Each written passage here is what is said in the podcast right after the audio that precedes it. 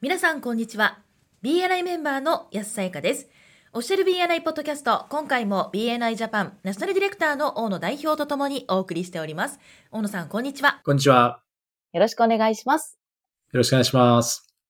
第183回は、時間とお金と題してお送りいたします。英語版のエピソード730をご参照ください。このポッドキャストはコンビニの人材育成を支援するコンクリ株式会社の提供でお送りいたします。さて、大野さん、はい。今回は時間とお金というテーマなんですが、これについてぜひお話をしていただけますでしょうか？そうですね。今回のね、時間とお金ということで皆さん関心の集まりそうなテーマではあるので、特に、えーチャプターでオリエンテーションを担当される方、ね、ビジターホストの皆さんですよね。そして、フォローアップをされる方たち。これもビジターホストの方だったり、時にはその招待された方がね、フォローアップする場面もあるかもしれませんけど、まあ、どのメンバーの方もおそらくここにこう関わるっていう機会はあるでしょうから、まあ、その時にこのあのエピソードをですね、この回を思い出していただくといいなというふうな内容になってます。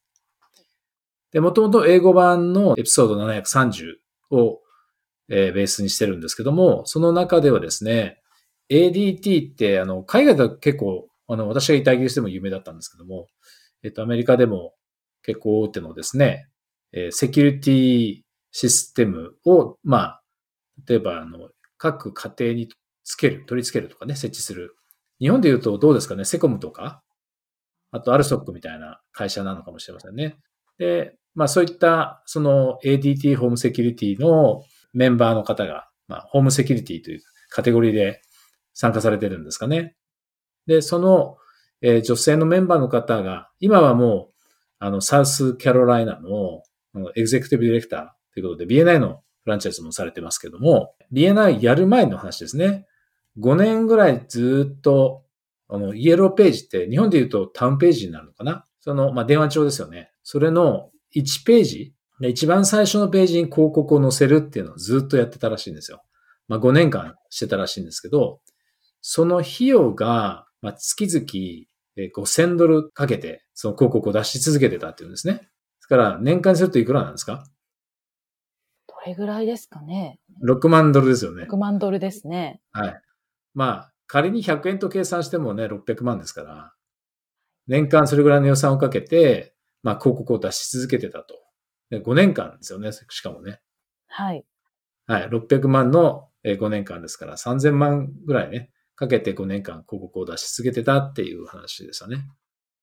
で、ところが、やっぱり時代のこう変化とともに、だんだんその電話帳の広告からのお客さんっていうのがどんどん減ってきてしまったっていうことだらしいんですよね。で、どうしようかということで、いろいろと考えてたんですけども、まあ、BNI を知って紹介されて、2年ぐらいをかけて、で BNI によって、その、イエローページからこう落ち込んできてた、その売り上げを、まあ、カバーできるようになったっていう話をされてたと思うんですけど、ヤスさんどうですか？その、まあ、起業されて、開業されて、広告を出されたことあるんですか？私はないです。ああ、ないんですね。広告はなくて、じゃあ、電話のアポ取りとか、飛び込み営業なんてのはどうですか？それもないんです、実は。ああ、すごい、すごい、な、それは褒めていいのか、どうなのかわかりませんけど。なかなか経験をする機会がなくて、はい。でしかも、あまり先輩が方からも、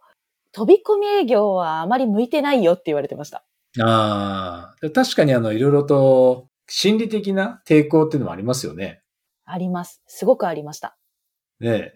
例えば、電話の営業なんかは私実はやったことあるんですけど、おー、そうなんですね。あの、人として扱われないんですよね、基本的にね。そういった相手の方が多くいらっしゃるので、はい。かなりこう、メンタルにはきつい作業だと思うんですよ。電話してね、営業するっていうのは。その道のエキスパートからしたらね、大したことないかもしれないんですけど、まあ、普通の人にとっては結構ね、あの、心折れちゃったりすることもたくさんあると思うんですけど、はい。じゃあその辺、あれですね、電話の営業も、やっぱり心理的にはい。苦手です。苦手と。はい。いうことなんですね。そうなんです。まあでも、事業の方たちは全般的にそういうマーケティングごとってあまりこう、得意な方っていうのは聞かないですよね。いないわけじゃないでしょうけど。そうなんです。ほとんどの方がやはりマーケティングにあまり触れずに開業して、いきなり営業というか、どうやって仕事を得ようかっ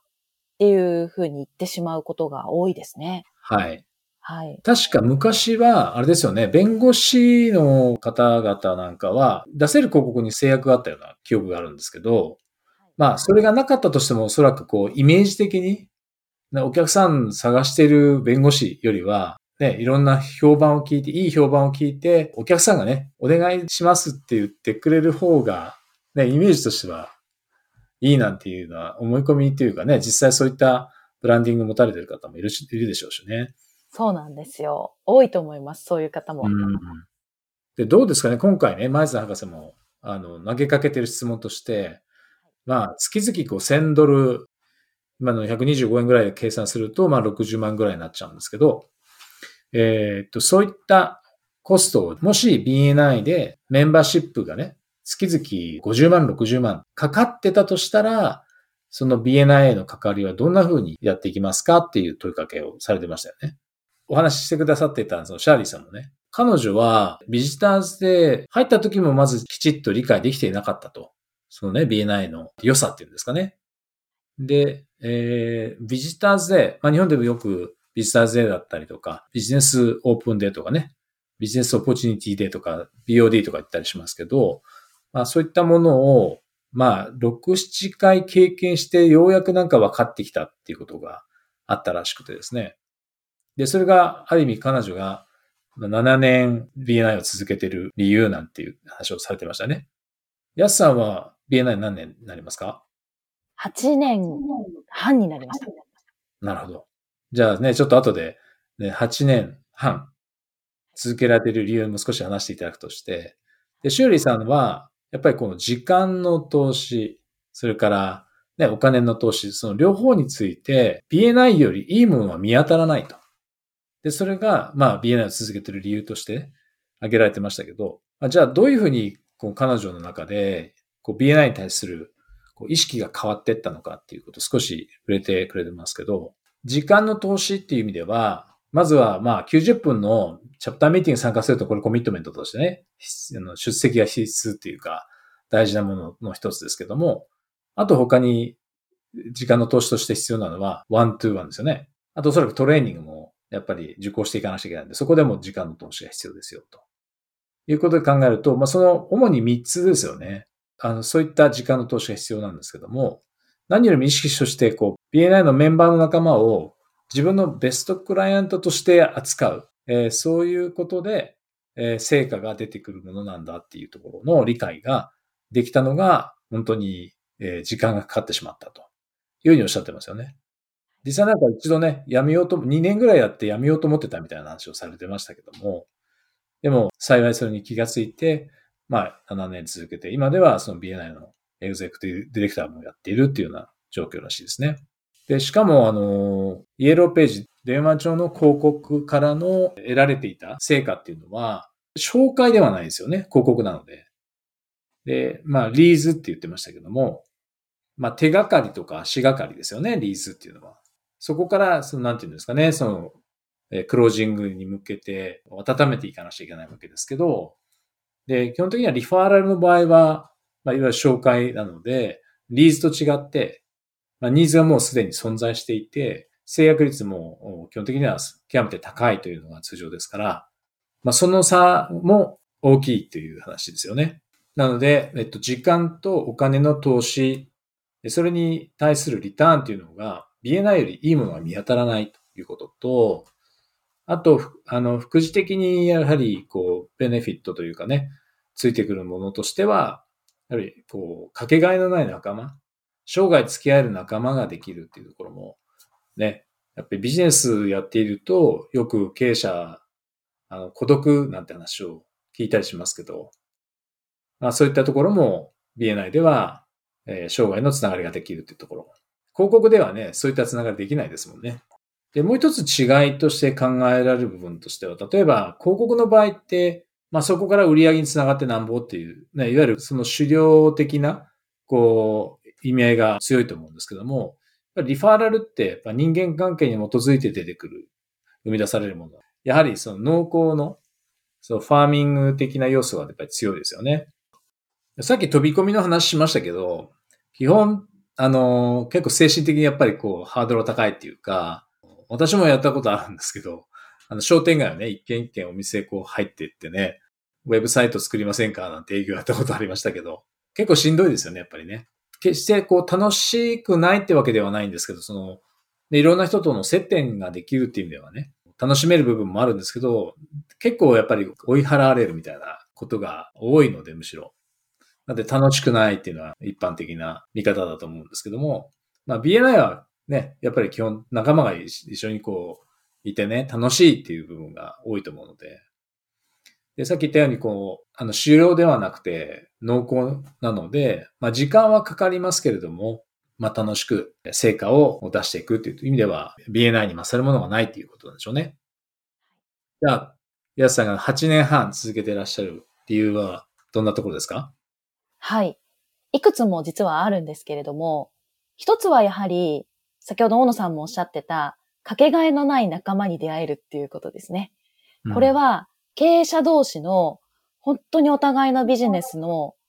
展開をどう考えていくかっていうことを真剣に話ができる仲間ができるっていうことなんですけど、これが一番私にとっては大きいなと思いました。うん。で、二つ目は、売上のところで言うと、やはり広告、私も出したことはないんですけど、広告ってなかなか出しても反応が薄いってよく言われますよね。うんはい、でも本当におっしゃる通り、紹介って制約率が高いっていうこともあり、その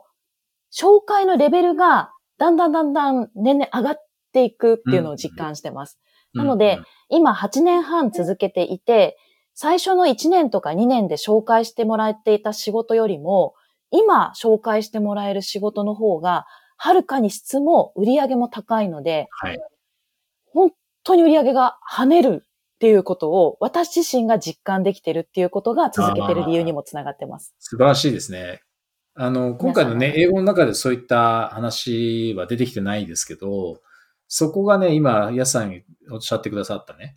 ところが、実は、リファーラルマーケティングのメリットというか、あの、強みになってると思うんですよね。で、あまりこう、このことについて知らない人は結構 B9 のメンバーでも少なからずいらっしゃると思うんですけど、質を上げていくっていうこと、えー、もう少し具体的に言うと、例えば単価を上げていくっていうことがコントロールできるんですよね。自分自身で。どんな、どれぐらいの単価のリファーラルをもらうかとか、まあそれこそだんだんこう上手くなってくると、だいたい年間どれぐらいの件数、これぐらいの単価のやつをもらっていくみたいな計画を立てたりとかできるようになってくるので、プランを立てて、で、そこを目標達成していくっていう上では、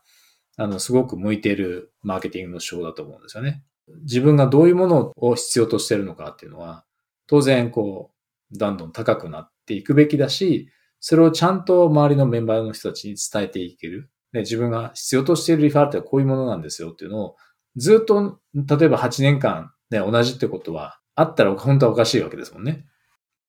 それではそろそろ終わりに近づいてまいりましたが、大野さんからメンバーの皆さんへメッセージはありますか？はい。そうですね。今回のトピックは本当にこう、基本的な部分なんですけども、まあ、長年ね、メンバーを続けてらっしゃる方からすると、まあ、あの、そうだそうだ、みたいに聞いていただいてるかもしれませんし、いや、そんなの分かってるよって 聞かれてるかもしれないんですけど、まあ、まだメンバー経験の浅い方たちにですね、ぜひこの話をですね、ちょっと振ってみていただいて、はい。で、もしかしたら、そのね、新しいメンバーの方、まだ気づいてらっしゃらないかもしれないけど、その BNI の価値で、長く続けることの価値みたいのを、ぜひチャプターの中でメンバー同士でこう、話題として取り上げてお話ししてみていただきたいと思いますね。で、あとは最初に申し上げた通り、あの、オリエンテーションだったり、フォローアップの中で、えー、やはりお金と時間っていうののまあ、その投資対効果みたいなところは当然皆さん気にされるはずなので、皆さん自身の経験をもとに、あの、その辺の不安とかね、えー、払拭して差し上げていただきたいなというふうに思っています。ありがとうございました。ありがとうございました。今回も BNI ジャパンナショナルディレクターの大野代表と、私 BNI メンバーの安さやかでお送りいたしました。このポッドキャストはコンビニの人材育成を支援するコンクリ株式会社の提供でお送りいたしました。それでは次回もオフィシャル BNI ポッドキャストでお会いしましょう。See you next week!